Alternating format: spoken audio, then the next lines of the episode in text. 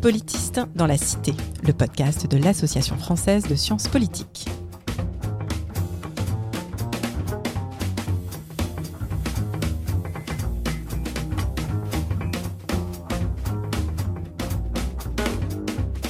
Bonjour et bienvenue dans Politiste dans la Cité, le podcast qui vous parle des sciences du politique et de leur contribution à la vie politique en France et à l'étranger. La science politique, c'est une discipline, des concepts, des controverses, mais c'est aussi, et peut-être avant tout, un métier, fait par des enseignantes chercheuses et enseignants-chercheurs qui œuvrent au quotidien à produire et à transmettre des savoirs sur la manière dont le pouvoir est façonné, légitimé, mis en œuvre, contesté, hier comme aujourd'hui. Je suis Marie-Chloé et pour ouvrir cette quatrième saison de Politiste dans la Cité, j'ai le grand plaisir de m'entretenir avec Annabelle Alouche pour parler de mérite, de Parcoursup et des turboprofs. Bonjour Annabelle Alouche. Bonjour. Annabelle Alouche, vous êtes maîtresse de conférences en sociologie à l'université Picardie Jules Verne à Amiens et chercheuse au CURAP, le centre universitaire de recherche sur l'action publique et le politique, épistémologie et sciences sociales. Vous êtes également chercheuse associée à l'Institut national de l'audiovisuel et à l'Institut des sciences sociales du politique de l'université de Nanterre.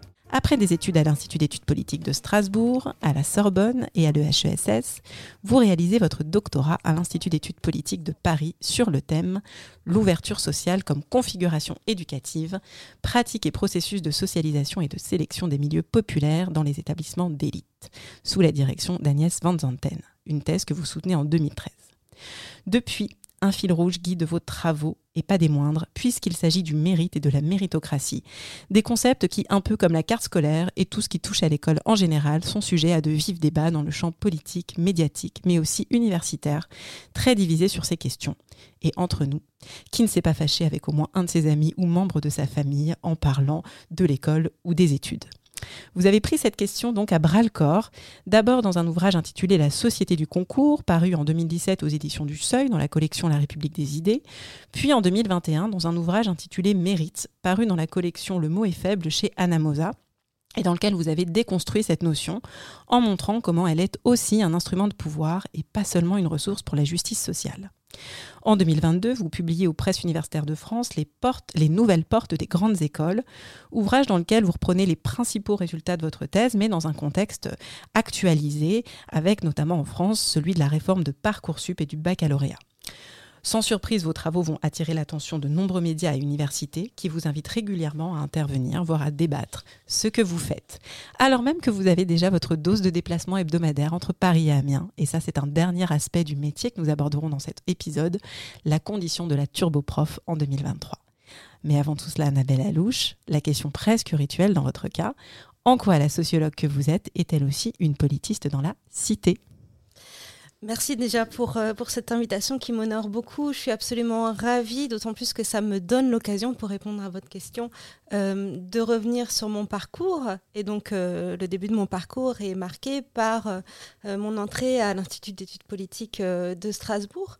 Et pourquoi c'est important pour moi, pour répondre à votre question, de passer par ma trajectoire? C'est parce que je pense que ma trajectoire, donc de quelqu'un qui est formé en, en IEP, qui passe ensuite à, la sociologie et qui est maintenant sociologue, donc maîtresse de conférence en sociologie et non pas en sciences politiques, mais cette trajectoire-là, elle ressemble beaucoup finalement euh, euh, à, l'état du champ des études en sciences politiques euh, aux alentours des années 2000. Et l'IEP, au début des années 2000, finalement, c'est un espace, l'IEP Strasbourg, mais comme d'autres IEP à l'époque, IEP de région, comme on dit maintenant, c'est un espace où quand on y rentre, on fait beaucoup de droits, Mm. beaucoup d'histoire, beaucoup d'économie et de plus en plus d'économie, mais finalement relativement peu de sciences sociales, un peu de sciences politiques, mais dans un état des sciences politiques qui est finalement euh, euh, encore un petit peu euh, ancien et peu, peu infusé, si j'ose dire, ou peu impacté, influencé par la sociologie et la sociologie politique il n'y avait pas de sociologie pure, en fait, en, quelque sorte, avec des objets canoniques, la stratification sociale et la sociologie de l'éducation.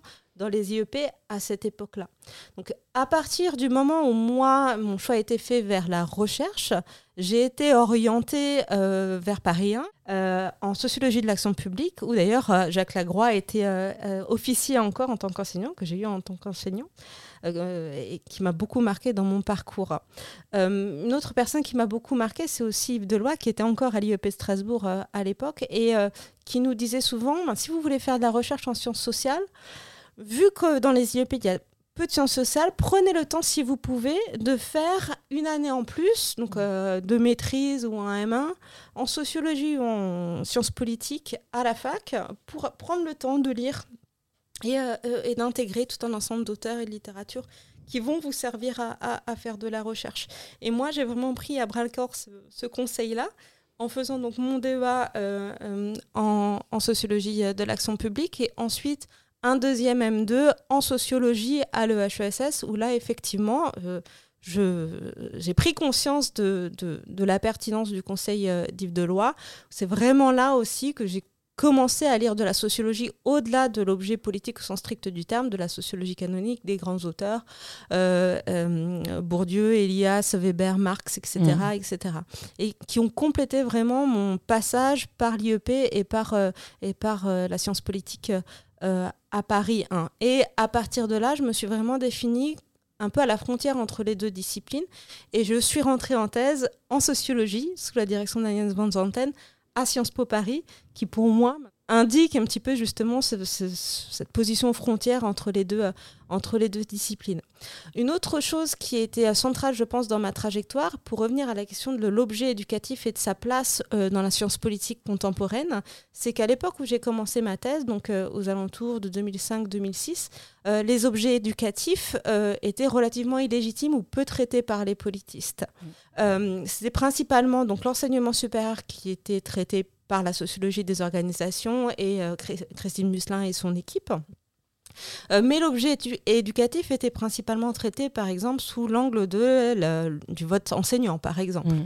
Euh, tout ce qui était relatif aux politiques éducatives, euh, donc à la sociologie de l'action publique éducative, relevait de la sociologie. Et à cette époque, à l'époque où je commence ma thèse, au CNU 04, et je salue les collègues du CNU 04.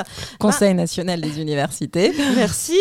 et, et ben, le, les thèses même de politistes et en sciences politiques dirigés par des politistes sur des objets éducatifs étaient considérés comme des thèses qui potentiellement pouvaient plus intéresser des sections comme la 19e, donc la sociologie ou les 70, euh, les sciences de l'éducation, que la 04. Mmh. Et cette situation, véritablement, elle a changé euh, pour moi, je, fixe la date du changement et du basculement euh, de l'intérêt plus grand de la science politique pour les objets éducatifs à 2012, avec euh, la publication du numéro dirigé par Frédéric Savicki sur politique scolaire mhm. dans Politics, où là, pour le coup, Frédéric Savicki s'approprie justement ou valorise ou encourage une problématisation plus politique des objets éducatifs et il positionne la science politique par rapport à l'objet éducatif comme un objet légitime au-delà de la question par exemple du vote enseignant ou de la des syndicats enseignants par exemple.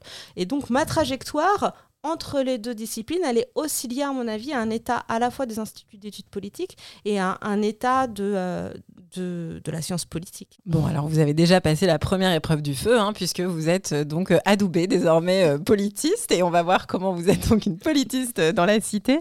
Alors, juste pour revenir un petit peu, avant de passer justement aux, questions de, mérite et de réforme Parcoursup, ce qu'on appelle la sociologie de l'éducation, c'est quand même un, sous-champ assez développé, donc vous l'avez dit, sans doute plus saisi par les sociologues d'ailleurs que par les politistes. C'est aussi un, domaine très concurrentiel. Alors, au moment de, de choisir votre approche. Quelle a été votre manière en fait de spécifique, parce qu'il faut aussi toujours montrer sa singularité là-dedans. Donc, euh, comment vous vous êtes saisi de ces enjeux?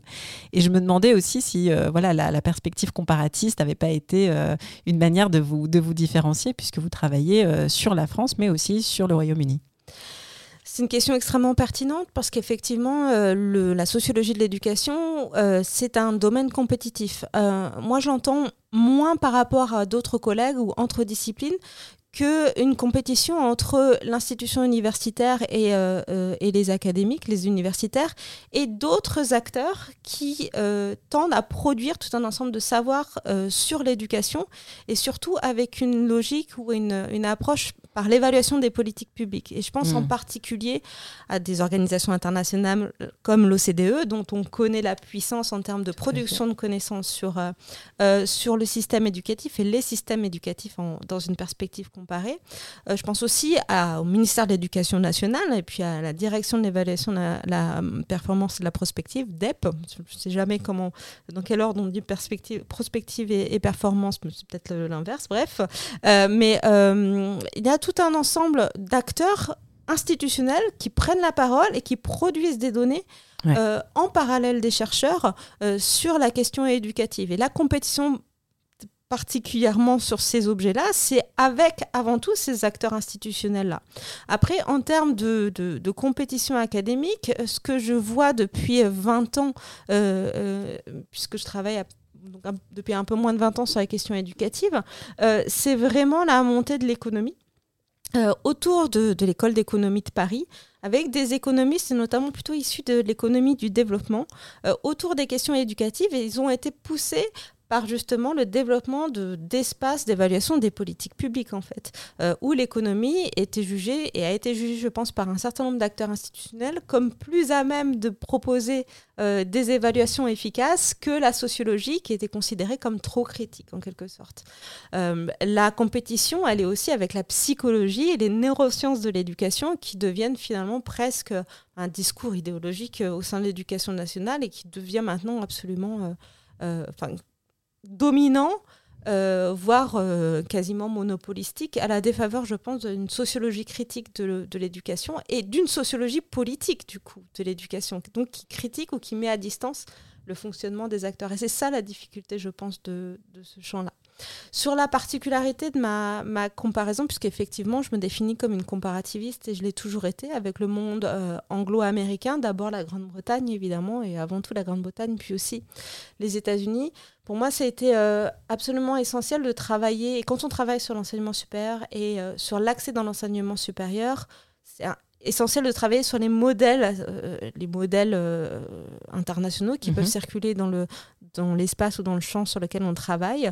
Et dans mon cas, c'est évidemment les États-Unis. Travaillant sur l'ouverture sociale, on est, dans l'impossibilité de ne pas se positionner par rapport à la question de la discrimination positive. C'est vrai. Admirablement traité par euh, Daniel Sabag, évidemment, pour le cas des États-Unis. Euh, donc, euh, pour moi, c'était assez naturel de, de, rentrer dans une comparaison qui est aussi une sociologie donc, de la construction du modèle et de la circulation des normes. Euh, entre, euh, entre les systèmes éducatifs à partir du cas anglo-américain. Euh, sur la comparaison, de toute façon, je pense que c'est essentiel aussi quand on travaille sur la formation des élites, le mérite, les concours.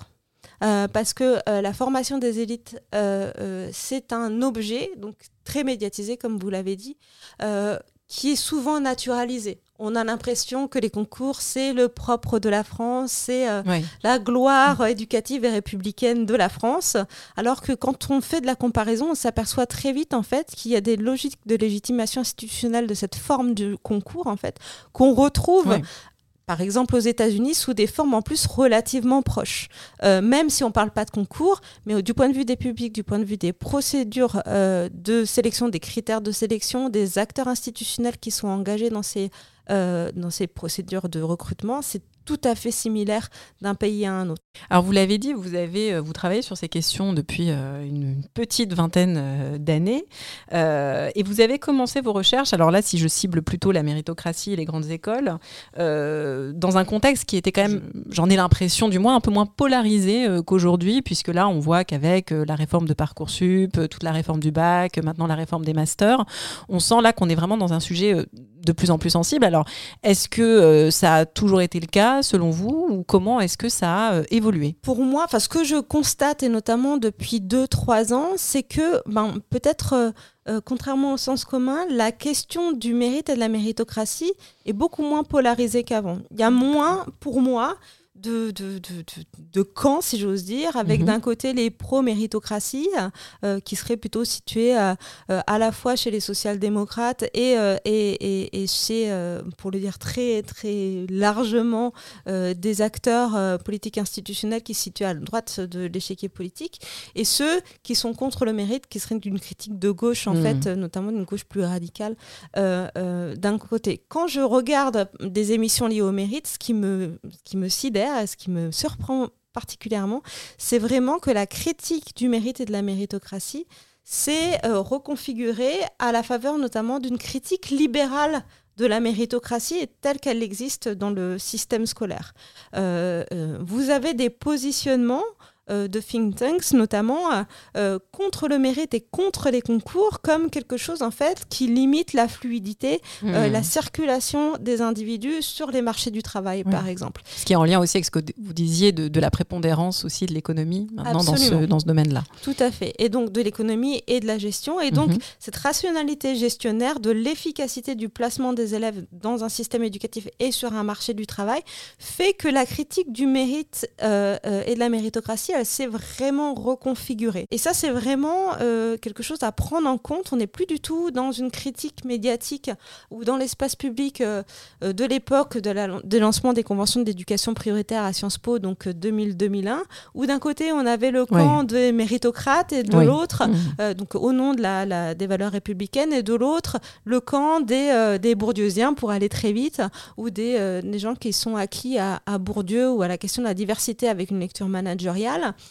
Euh, donc pro-diversité et contre le mérite tel qu'il existe dans le, dans le concours. Donc pas de, pas de rupture Parcoursup, selon vous, dans euh, l'état euh, du, du, débat en termes de, de polarisation du, du, débat? Je pense que la rupture Parcoursup, elle accompagne plutôt une rupture de l'introduction de la sélection hmm. ou deux formes de sélection, puisqu'on sait que le ministère de l'Enseignement supérieur dès le début de la loi orientation et réussite des étudiants, la loi OR, qui a instauré Parcoursup, dit que euh, la, loi OR, finalement, n'instaurait pas la sélection avec des éléments de langage en disant bah non, euh, on va valoriser la, euh, la, motivation. Et c'est pas une forme de sélection, même si on va choisir les élèves sur la base d'un algorithme mm. et des, un certain nombre de critères et d'attendus qui vont être fixés par les universitaires. je pense que la rupture, elle est, elle est sur la standardisation des modes de, de. Donc, déjà, sur la standardisation de la sélection. Être candidat, ça devient une expérience commune euh, à un très grand nombre d'étudiants. Alors que être candidat, c'était quelque chose de plus limité. même qui était réservé à certains euh, étudiants, élèves qui allaient candidater euh, aux grandes écoles, etc. Absolument. Et je pense mm. que la rupture, elle est là. La deuxième rupture, c'est aussi, même si on avait une plateforme avec APB qui existait auparavant, bien sûr, admission post-bac eh euh, jusque-là, la deuxième rupture, c'est vraiment la standardisation, la tentative de standardisation à quasiment la totalité maintenant, y compris les instituts d'études politiques, même s'ils sont assez tardivement, euh, la, standardisation des normes et des temporalités d'entrée dans l'enseignement supérieur euh, avec Parcoursup, et y compris le privé, l'enseignement supérieur privé, euh, qui est finalement beaucoup plus visible sur Parcoursup qu'il ne l'a jamais été, puisqu'en fait, le, la standardisation de Parcoursup, c'est une standardisation aussi de l'espace informationnel. C'est on met toutes les infos ou un maximum d'informations au même endroit. C'est ça aussi que, ce qui change avec Parcoursup, en fait. Euh, donc je pense que euh, 7 ans ou 6 ans après l'instauration de Parcoursup, un peu moins, euh, on a encore du travail, euh, nous, sociologues de l'éducation, de l'accès dans l'enseignement supérieur, pour penser la question de Parcoursup. Euh, ce qui a changé aussi, si j'ose dire, penser la question de Parcoursup en termes d'effets, mais moi, ce que je pense véritablement, c'est que cela va avoir des effets, donc de manière associée avec la réforme du bac, en termes de confiance ou de défiance à l'égard de l'institution. Euh, et ça, c'est pas le propre de Parcoursup, c'est des questions liées à la dématérialisation des services publics en général et comment l'usage de plateformes euh, ou de technologies qui sont peut-être vues des acteurs institutionnels, pas vues comme quelque chose d'opaque, mais qui sont vécues comme opaques par les usagers et un certain type d'usagers selon, selon la position sociale, va avoir un impact sur la manière euh, ben, de s'impliquer hmm. dans la cité et éventuellement de voter de cette génération Parcoursup en quelque sorte. on, va, on va en reparler hein, tout de suite. Euh, donc vous avez, je l'ai dit, vous avez été euh, très souvent sollicité euh, dans, les médias hein, pour analyser là où les réformes Parcoursup en général. Alors d'abord, est-ce que c'était une évidence pour vous de vous exprimer sur ces questions ou est-ce que vous avez dû reconstituer un peu un lien entre votre réflexion sur sélection, grandes écoles, mérites et Parcoursup, puisque c'est pas tout à fait la même chose. Et d'ailleurs, vous, venez aussi de dire que c'est pas non plus le même type de débat euh, que, que, ça soulève. Ce qui a été clair dès mon entrée euh, sur ces objets, donc l'accès dans l'enseignement supérieur, les concours et notamment les concours des grandes écoles, puisque aussi je suis rentrée par l'ouverture sociale dans les grandes écoles, c'est la très grande médiatisation de ces objets. Donc finalement, être très sollicité par les médias, pour moi, ça, ça accompagne le fait que les médias soit un acteur tout à fait légitime des débats autour de ces mmh. questions-là. De ce point de vue-là, j'ai pas été surprise et j'étais même plutôt assez préparée au fait d'être sollicitée par les médias mmh. parce qu'effectivement, euh, pour les médias, c'est souvent une façon de parler d'éducation, alors que l'éducation est, si j'ose dire, le parent pauvre des objets sociaux et politiques euh, notamment à la télévision française. Et là, je me permets de faire une petite incise, une, remarque sur le fait que euh, je sois associée à, l'Institut national de l'audiovisuel INA en ce moment. Euh, c'est parce que je fais une, une, étude sur la représentation de l'enseignement supérieur. Euh, à la télévision, notamment sur la télé hertzienne de 1950 à nos jours, aux environs de 2020. Et j'essaie de comprendre comment on représente l'enseignement supérieur à la télé et comment la télé, en quelque sorte, prescrit euh, une certaine représentation de l'enseignement supérieur avec lesquels les universitaires et les étudiants ben, doivent composer en quelque sorte. Donc pas de, de, réticence particulière, pas de crainte de voir votre parole instrumentalisée?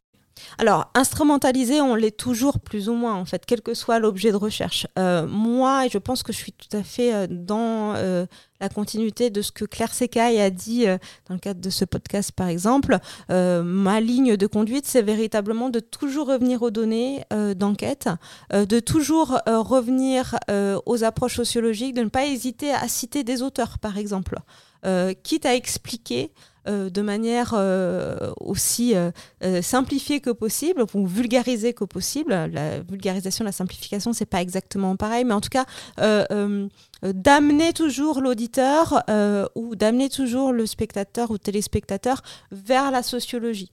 Il est intéressé ou elle est intéressée par le mérite, les concours, peut-être parce qu'elle en a aussi, ou Parcoursup, parce qu'elle a eu cette expérience-là. Comment l'amener vers les sciences sociales? Et ça, c'est vraiment quelque chose sur lequel je travaille. Euh, quand je vais dans les médias, comme j'ai quand j'ai la possibilité d'être sollicitée dans les médias, pour moi, ça donne toujours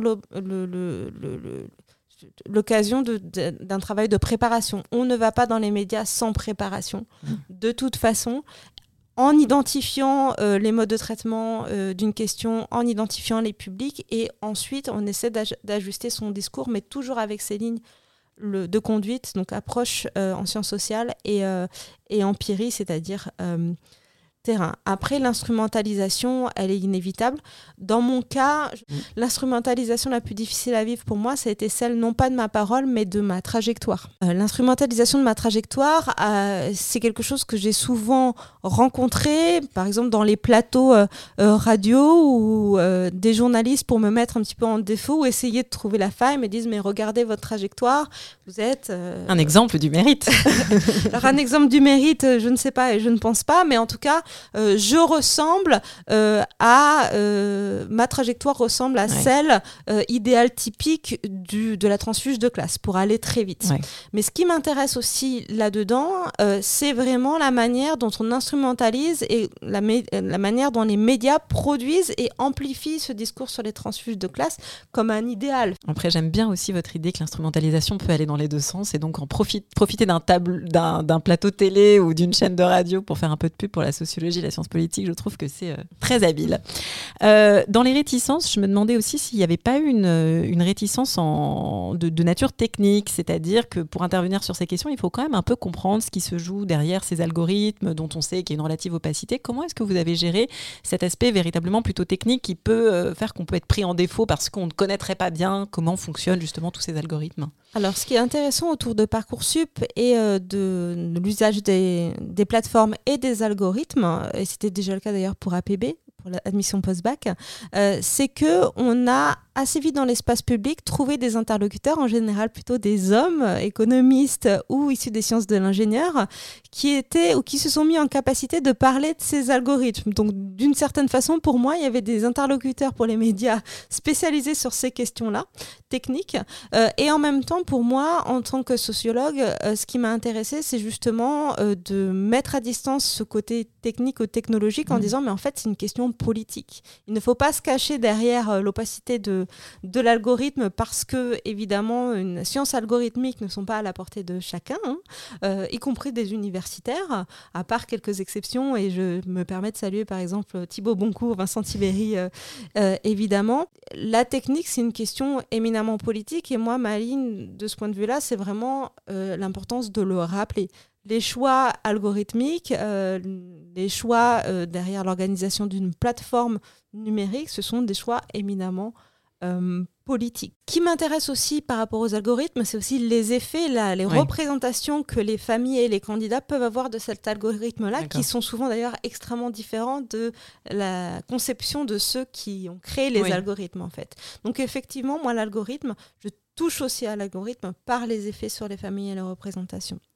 Alors, euh, j'aimerais qu'on s'arrête maintenant euh, un peu sur cet ouvrage euh, Mérite hein, que vous avez publié donc, chez Anamosa en 2021 dans la collection Le mot est faible, hein, cette petite collection noire et blanche avec les, extraits d'ouvrages sur la couverture. alors d'abord, la genèse de cet ouvrage, est-ce que c'est une commande Est-ce que c'est une proposition spontanée? Et puis le style, puisque vous avez opté pour un registre par endroits très subjectif, très personnel, en revenant justement sur votre trajectoire que vous avez évoquée, mais cette fois-ci en, vous la réappropriant. Euh, voilà, est-ce que vous pourriez revenir un peu sur, euh, sur ça? Euh, Dans le cas de Mérite, pour moi, c'est un livre que j'ai écrit finalement relativement rapidement, à peu près six mois, mais que je mature ou je marmonne en quelque sorte depuis plusieurs années. Et pour moi, la jeunesse véritable de mérite, c'est la société du concours et la réception de la société du concours. Donc la société du concours, c'est mon premier livre et il se trouve qu'il a eu la chance d'être publié, ou la chance ou la malchance, je ne sais pas, six semaines avant le, le dépôt de la loi orientation et réussite des étudiants mmh. euh, qui a instauré Parcoursup. Ce qui m'a donné lieu donc à une sollicitation euh, de la part des médias et aussi à un courrier des lecteurs Mhm. Alors, auquel je ne m'attendais absolument pas. J'ai reçu des mails, des courriers de lecteurs de gens qui voulaient partager avec moi leur expérience méritocratique, positive ou négative, qu'elle ait euh, donné lieu à des échecs ou des réussites dans toutes leurs dimensions. Et euh, le début de mérite, c'est véritablement ça, essayer de, euh, de m'interroger à partir de l'expérience méritocratique qui avait été partagée avec moi euh, par ces gens, par ces anonymes qui avaient décidé en m'écoutant de, de, les partager avec moi. Il y a aussi énormément de collègues qui m'ont sollicité après la, la l'écriture de la société du concours ou pendant l'écriture en me relisant en disant d'accord tu expliques que le concours dans le concours il y a des logiques sociales et institutionnelles qui se jouent qui sont bien au-delà de la question du mérite. Mais j'aimerais bien quand même euh, savoir ce que c'est qu'est le mérite pour toi. Et, euh, et, je salue notamment un collègue politiste qui se reconnaîtra euh, qui, qui m'a vraiment sollicité sur ça. Donc ce qui m'a amené à réfléchir à la question du mérite et à la déconstruction de la notion du mérite. Je n'aurais pas pu écrire mérite autre part que dans la collection euh, Le mot est faible chez Anna Mosa. Cette collection-là, elle pose des contraintes particulières en termes d'écriture. Pas de notes de bas de page. Euh, et la deuxième contrainte qu'on nous oppose, c'est une écriture donc pour un public élargi, comme on dit, et donc non jargonneuse ou non jargonnante, et aussi incarnée. Donc à partir de là, vraiment, moi, je me suis approprié cet espace comme un espace d'expérimentation justement dans l'écriture pour essayer ben, de continuer mon travail, ma réflexion autour de la vulgarisation des sciences sociales, euh, que j'avais déjà commencé par exemple dans un espace comme le manuel indocile de sciences sociales, où on avait déjà, euh, donc, euh, qui est écrit par tout un ensemble d'économistes, de sociologues, d'historiens, de politistes, et où on avait ce même type de contraintes. Il faut vraiment prendre à bras le corps l'idée qu'on parle à un public élargi, un public de lycéens, de jeunes étudiants, mais aussi un public élargi. Euh, qui peut euh, s'emparer des sciences sociales et comment le faire au mieux. Et ça, vraiment, la genèse de mérite, elle est là. Et donc juste, c'était une commande ou alors c'était une proposition Alors c'était une proposition spontanée qui aussi qui repose aussi sur le fait que ben, c'est une collection que j'admire beaucoup. les auteurs et les autrices qui avaient participé euh, euh, avant moi euh, sont des auteurs et des autrices que j'admire, que je lis régulièrement, des collègues. voilà. Alors, avec cet ouvrage et aussi la manière dont il a été promu puis utilisé dans, le débat, en insistant beaucoup sur la critique hein, que vous faites d'une certaine vision républicaine du mérite, on pourrait avoir l'impression que vous êtes devenu une adversaire du mérite. Alors, je sais que c'est plus compliqué que ça, néanmoins, c'est vrai que quand on vous lit, c'est plutôt en se disant tiens, on va aussi trouver euh, une vision critique et qui n'est pas euh, celle euh, d'une forcément d'une valorisation du, du, mérite, en tout cas pas de, du mérite tel qu'il a été mis, mis en pratique. Comment est-ce que vous, vous gérez cette réception? Est-ce que vous êtes d'accord avec cette étiquette d'adversaire du mérite? Déjà, pour répondre, je vais faire une, un petit retour sur la question précédente et la question du style. dans mérite, j'utilise donc euh, mon expérience subjective, donc des éléments qui peuvent être définis comme biographiques, euh, mais aussi des éléments beaucoup plus littéraires, avec un intérêt particulier sur la littérature de transfuse de classe. L'idée de mérite, aussi de derrière, euh, derrière mérite, c'est essayer de comprendre qui sont les acteurs qui produisent des discours sur le mérite dans l'espace public. Et parmi ces acteurs, il y a des écrivains. Alors, la première d'entre elles, ou peut-être la deuxième d'entre elles euh, euh, dans l'ordre chronologique, c'est Annie Ernaux, bien sûr, qui est qui a, je pense, l'écrivaine qui a, qui, a, qui allé le plus loin dans la codification de cette expérience de transfuge de classe et en utilisant la sociologie comme un dispositif littéraire, finalement.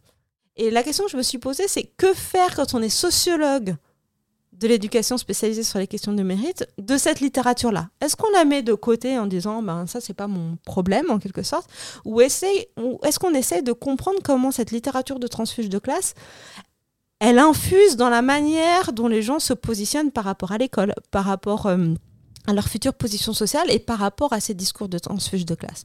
Et c'était aussi une façon de faire un, si ce n'est un pied de nez, mais en tout cas une petite un petit clin d'œil à ces écrivains en disant vous vous appropriez la sociologie, moi je vais m'approprier aussi la littérature. Ce qui me permettait aussi de répondre à la question ben, de la diffusion à un, public large. Et très franchement, j'ai eu un plaisir fou à écrire Mérite.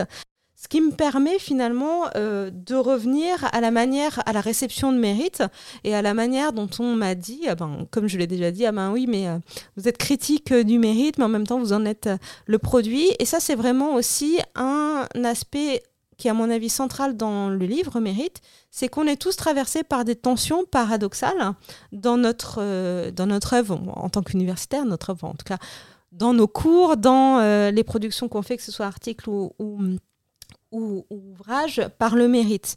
Euh, chose en est, le mérite comme ouvrage, quand on prenait le livre comme l'objet, euh, à la fois c'est effectivement une déconstruction qui s'accompagne d'une critique ou d'une tentative de repolitisation de la question du mérite, euh, au-delà d'un sens commun méritocratique qui circule. Et en même temps, ben, quand on ouvre le livre, on a en quatrième de couverture euh, ben, tout mon parcours scolaire et donc ben, les diplômes qui objectivent potentiellement ma position ma position scolaire dans le champ éducatif. Et c'est ça qui m'intéressait aussi. C'est euh, comment on gère, quand on est un individu, dans, un, dans une société euh, qui valorise les discours méritocratiques comme ceux des transfuges de classe, ces tensions entre je ne crois pas au mérite, mais je joue la compétition scolaire, etc., etc., pour parler comme du B. Euh, et, pour moi, le mérite, euh, euh, au-delà de la question des valeurs républicaines, c'est, je suis tout à fait d'accord avec ce que dit François Dubé, une fiction nécessaire pour les individus. une fiction nécessaire pour eux parce que ça leur permet en fait de gérer l'incertitude liée par exemple à la pandémie, à la pandémie du Covid, à la guerre en Ukraine ou à la crise écologique c'est toujours plus facile en fait de gérer sa position sociale euh, dans, un, contexte incertain, contexte social et politique incertain, en valorisant son effort personnel. C'est quelque chose euh, euh, auquel on se raccroche en quelque sorte.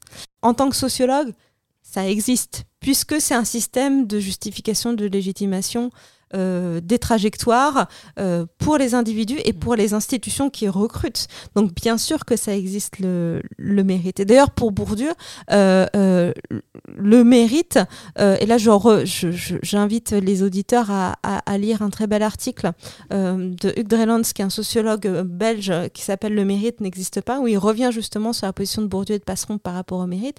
Bourdieu et Passeron, ils sont pas anti-méritocrates, puisque même disent, ben, finalement, le problème du mérite, c'est pas qu'il existe, c'est qu'il marche mal dans le système scolaire. Et ça, c'est vraiment quelque chose qui est important de rappeler. Alors, dans, vos interventions, vous avez aussi insisté sur un autre aspect que j'ai trouvé assez intéressant, c'est les aspects euh, émotionnels des politiques éducatives. D'ailleurs, vous rappeliez hein, que les psychologues euh, et les neuroscientifiques se penchent beaucoup aussi sur, euh, sur ces questions. Alors, dans AOC, vous avez publié un article sur l'angoisse qui est générée par la logique du concours et du classement permanent, qui a été généralisé aussi avec Parcoursup, et la manière dont cela provoque aussi des formes de, des logiques de, soumission un petit peu au long cours. En quoi cette dimension psychologique, euh, c'est selon vous aussi une question de science politique? Alors pour moi, la question des émotions et la question de l'angoisse en particulier et de l'anxiété, euh, c'est quelque chose qui est apparu sur mon terrain avec Parcoursup. Euh, justement, et lié, en lien avec la médiatisation, j'avais énormément de journalistes qui me, qui me disaient, ben oui, on voit que les, les élèves et les parents sont angoissés par, euh, par cette machine qui semble tourner sans eux ou malgré eux. Euh, que faire de cette angoisse? Et souvent, dans un premier temps, je disais, ben non, mais en fait, posez la question à, un psychologue ou un psychiatre, un pédopsychiatre, et qui pourra vous répondre. Et dans un deuxième temps, je me suis dit, mais non, on a les outils en sciences sociales pour prendre en compte la question de l'angoisse, même si elle est très associée avec la psychanalyse, la psychologie existentialiste, Kierkegaard, etc. Euh, euh, pour comprendre l'anxiété, ce qu'elle ce qu'elle fait. Et notamment en sciences politiques, il y a un certain nombre de politiques qui se sont penchés sur la question de l'angoisse et de l'anxiété, et comme ressort de l'action, et notamment un ressort de comportement euh, politique et électoraux en particulier. On va passer euh, en fin d'épisode à un autre type d'angoisse, c'est l'angoisse dans les transports en commun. Annabelle Alouche, vous êtes maîtresse de conférence à Amiens, mais vous résidez à Paris. Et sur les réseaux sociaux, euh, vous dénoncez régulièrement les conditions de travail très dégradées de ceux qu'on appelle les turboprofs. Alors pour celles et ceux qui ne seraient pas familiers de l'enseignement, euh, ce sont des enseignants qui n'habitent pas là où ils travaillent et qui passent au moins autant de temps dans les transports que devant leurs étudiants. Vous avez aussi publicisé vos tentatives de muter pour vous rapprocher de votre lieu de vie, donc des tentatives qui n'ont pas abouti. Pourquoi est-ce que vous pensez qu'il est important d'alerter les collègues, mais aussi le plus grand public, sur ces aspects du métier Et qu'est-ce que la spécialiste de l'éducation que vous êtes euh, voit peut-être aussi de différent dans ces, dans ces débats? Pour moi, la, condition euh, de, turbo, les questions de mutation dans, en, règle générale, c'est vraiment une des dimensions euh, de la dégradation des conditions de travail des universitaires pour moi, c'est une autre facette, une autre euh, euh, dimension euh, de la dégradation de nos conditions de travail en général, alors que la mutation est un droit du fonctionnaire. quelle que soit la raison pour laquelle on souhaite muter, en l'occurrence pour moi, ben, parce que j'ai un jeune enfant, comme un certain nombre de collègues, euh, euh, mais aussi parce que tout simplement, on peut avoir le droit de changer. Surtout qu'on a jusqu'ici toujours valorisé la mobilité hein, dans, les trajectoires. La mobilité, c'est quelque chose qui est très valorisé au moment des, recrutements, mais qui, euh, tout d'un coup est censé un peu s'arrêter. C'est ça qui est paradoxal parce que en fait la mobilité c'est presque une injonction dans le monde du travail en général et notamment ben, chez les cadres hein, puisque les enseignants chercheurs sont euh, de catégorie A donc l'équivalent de cadre euh, du privé mais dans la fonction publique euh, donc mobilité et en même temps peu de possibilités de mobilité géographique et aussi de mobilité dans les trajectoires. Euh, donc je sais que Politisant la Cité a beaucoup donné la parole et c'est tant mieux euh, à des collègues qui ont des mobilités, euh, par exemple en termes de détachement, on va, on occupe une, fonction élective par exemple à un moment de sa, de sa trajectoire et ensuite on revient à l'université. je pense que c'est quelque chose. C'est l'épisode avec Daniel Mouchard notamment que je vous encourage aussi à, écouter. Et je pense que c'est tout à fait, c'est des questions finalement tout à fait classiques dans d'autres secteurs ou dans d'autres espaces que le nôtre. Et pour nous, ben, finalement demander un détachement, euh, ben, c'est pas si naturel que ça et c'est très intéressant de voir quand on regarde les statistiques. Alors il n'y en a pas beaucoup, mais il y en a quand même, notamment issus du, ministère de l'enseignement supérieur et de la, direction des RH. Euh, on voit à quel point il y a peu de demandes et aussi peu de, peu de taux de réussite finalement. Pour la question du turbo, euh, alors moi par exemple, juste pour donner un exemple extrêmement concret aux collègues, rien que cette semaine de rentrée, euh, j'ai fait 18 heures de train. Donc 18 heures de train, vous faites rapidement le calcul, ça correspond à peu près à deux journées euh, ouvrées. Mm. Donc sur une semaine euh, ouvrée, donc euh, à cinq jours, même si on sait évidemment que les enseignants-chercheurs travaillent très très souvent le week-end et le soir, ben moi j'ai deux journées complètes qui Ouais. se sont déroulées dans le train. Oui, parce que c'est pas uniquement aller sur son lieu de travail, mais c'est aussi justement répondre aux sollicitations, aller aussi euh, intervenir euh, à droite et à gauche et tout ça. Ça, c'est aussi des déplacements qui se rajoutent à, Bien à ces sûr, déplacements c'est aller en structurels. cours, mais c'est aller aussi en réunion, c'est euh, rencontrer les étudiants, c'est aussi répondre aux sollicitations, effectivement, faire des enquêtes. Euh, donc, euh, euh, 18 heures de train. Et pour moi, en fait, euh, ça a eu beaucoup d'impact à la fois sur l'organisation de, de mon travail, euh, sur ma vie de famille, évidemment, parce qu'avec un très jeune enfant, ben, vous avez le stress, euh, par exemple, de ne pas arriver à l'heure pour aller chercher euh, l'enfant à l'école. Et ça, c'est euh, c'est quelque chose de tout à fait concret, en fait, Ouais. comme, euh, comme angoisse et comme stress. Et ça affecte forcément les conditions de travail, mais aussi, j'ai essayé dans la mesure du possible de le sublimer en quelque sorte en essayant justement de ben, d'investir cette question des émotions et de l'angoisse euh, dans mon travail. Euh, et ça va même plus loin, par exemple dans Mérite, puisque vous euh, mobilisiez le cas de, de cet ouvrage-là. Mérite s'ouvre par euh, la figure de la gare. Et c'est Oui. absolument pas un hasard, en l'occurrence, c'est la gare de Besançon. Euh, c'est pas un hasard, non seulement parce que la gare, ben, ça incarne des formes de mobilité géographique, voire sociale, effectivement, mais ça reflète tout simplement ben, mon quotidien euh, au travail, dite de turbo-prof. Euh, Le train devient aussi un, un prolongement de notre bureau, Absolument, tout à fait. Avec un bureau qui est plus ou moins confortable selon, selon Se- les lignes. et selon le- les lignes. Donc, euh, sur la question de, de la mutation, encore une fois, il faut insister sur le fait que pour moi, évidemment, je suis euh, de tout cœur avec euh, les collectifs de précaires et les collègues jeunes chercheurs qui sont en situation de précarité, et c'est absolument insupportable, d'autant plus que nous, dans les universités, euh, ben, on n'est pas assez, donc on a besoin de ces collègues, en fait. Donc, on, voudrait les accueillir autant que possible à des postes de titulaires et qui sont tout à fait et ils sont tout à fait légitimes à le demander. Euh, et ça, c'est vraiment essentiel de le rappeler. Mais effectivement, pour moi, la question de la mutation et des turboprofs, surtout quand en plus le turbotage, en quelque sorte, il est souvent pas désiré. Euh, ne, ne pas habiter dans la... un choix. Exactement. C'est souvent d'ailleurs pas un choix. Mais en tout cas, le droit à la mutation, pour moi, c'est un droit du fonctionnaire. Et euh, ne pas avoir droit à cette mutation-là, ben ça dit quelque chose de, de la dégradation de nos conditions euh, de travail. Il faut plus de postes et plus de postes pour les jeunes chercheurs. Et plus de postes, ça veut dire aussi plus de possibilités de muter. Et aussi des canaux euh, sans doute différenciés pour arrêter cette mise en, en compétition euh, absurde entre euh, des gens qui sont déjà dans, dans la carrière et des gens qui n'y sont pas encore, et donc du coup qui mènent à des choix absolument impossibles à faire pour les comités de sélection. Et du coup, on comprend aussi la préférence faite à donner l'accès à ceux qui ne sont pas encore titularisés. Mais on pourrait se dire aussi qu'il y aurait des manières de ne pas obliger les collègues à faire ce type de, choix euh, cornéliens. Absolument, je suis tout à fait d'accord avec ça et, euh, je ne blâme pas les collègues qui choisissent euh, de, des jeunes chercheurs et, tout à fait à raison plutôt que des personnes en, situation de mutation. Les turboprofs, ce sont des, des hommes et des femmes, mais euh, en l'occurrence, ce sont plutôt les femmes qui prennent la parole sur ces questions. Euh, Peut-être qu'elles sont aussi euh, plus concernées par ce phénomène. On a assez peu en fait de, de statistiques là-dessus. Euh, comment est-ce que vous expliquez euh, voilà cette prise de parole peut-être un peu plus euh, féminine et, et quels sont les risques auxquels on s'expose quand on prend la parole sur ce genre de thème? Euh, alors les risques sont finalement relativement limités, en tout cas pour moi, parce que euh, quand je prends la parole, et notamment sur, Twitter sur ces sujets-là, bah, souvent euh, et assez fréquemment, bah, je reçois en fait en retour des, messages, soit en privé, soit sur les réseaux, qui confirment ce que je dis. Prendre la parole, c'est aussi une façon bah, de faire collectif ou de refaire collectif. Et ça, pour moi, c'est vraiment essentiel simplement dans nos conditions de travail. Euh, même quand on est euh, chacun euh, dans son coin, dans notre train, dans nos trains respectifs, le fait de savoir qu'il y a d'autres personnes qui sont dans la même situation, ben, ça aide en fait. Après, sur la question de, de- des femmes, ça c'est tout à fait vrai. Et encore une fois, j'invite les auditeurs à, à s'emparer d'une note de la DGRH du ministère qui a été publiée en 2021 sur les mutations, notamment les mutations par rapprochement de conjoints. Et c'est une des seules sources finalement sur les statistiques de, de demande de mutation et euh, des raisons qui pousse les gens à demander à muter, qui, les, qui demande ces mutations et qui les obtient.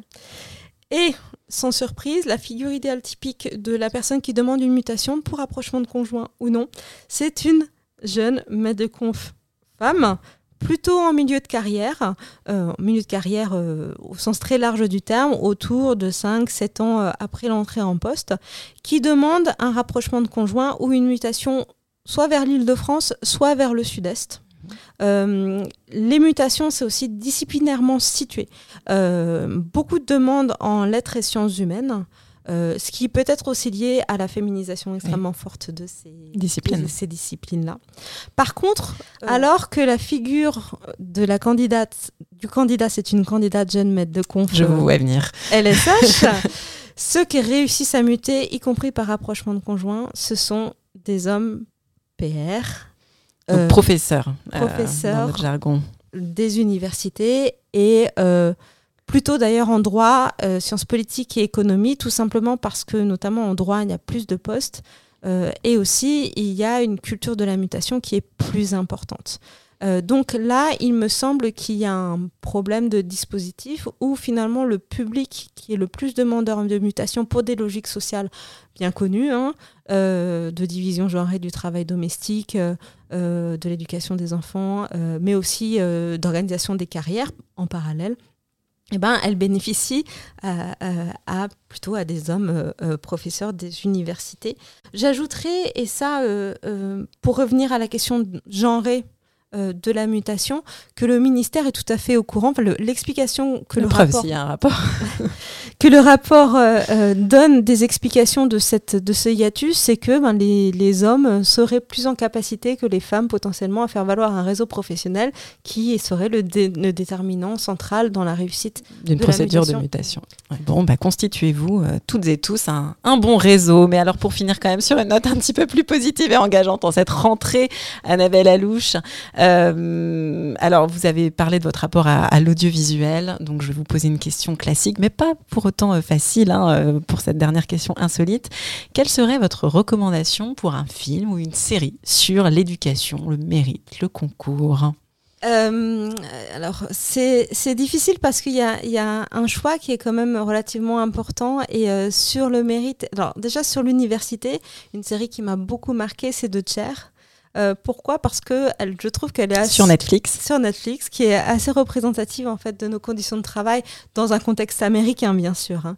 euh, puisqu'elle est centrée sur la figure de cette directrice de département, il me semble en littérature anglaise et de, sa manière de vivre finalement. Euh, donc ça, ce serait mon premier choix. Mon deuxième choix.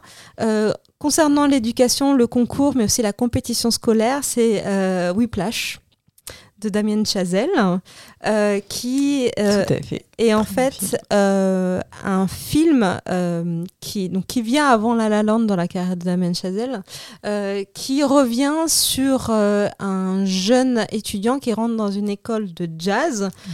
Alors, bon, ça représente plus ou moins soit, soit Juilliard à, à New York, soit Berkeley à Boston, plus ou moins. Euh, euh, et, et, la compétition scolaire et, euh, l'exigence, voire à la limite du sadomasochisme, en fait, de ces enseignants à l'égard de, ce, de cet étudiant qui se définit comme méritant ou dans un parcours méritocratique. Eh bien, écoutez, merci beaucoup euh, Annabelle Alouche d'avoir été notre invitée dans Politiste dans la Cité pour euh, cet épisode de rentrée. Merci aux auditrices et aux auditeurs pour leur écoute. Merci à l'Association française de sciences politiques de produire ce podcast. Si ce podcast vous plaît, parlez-en autour de vous, laissez des commentaires, c'est important. Et on se retrouve dans un mois pour un nouvel épisode de Politiste dans la Cité. Merci.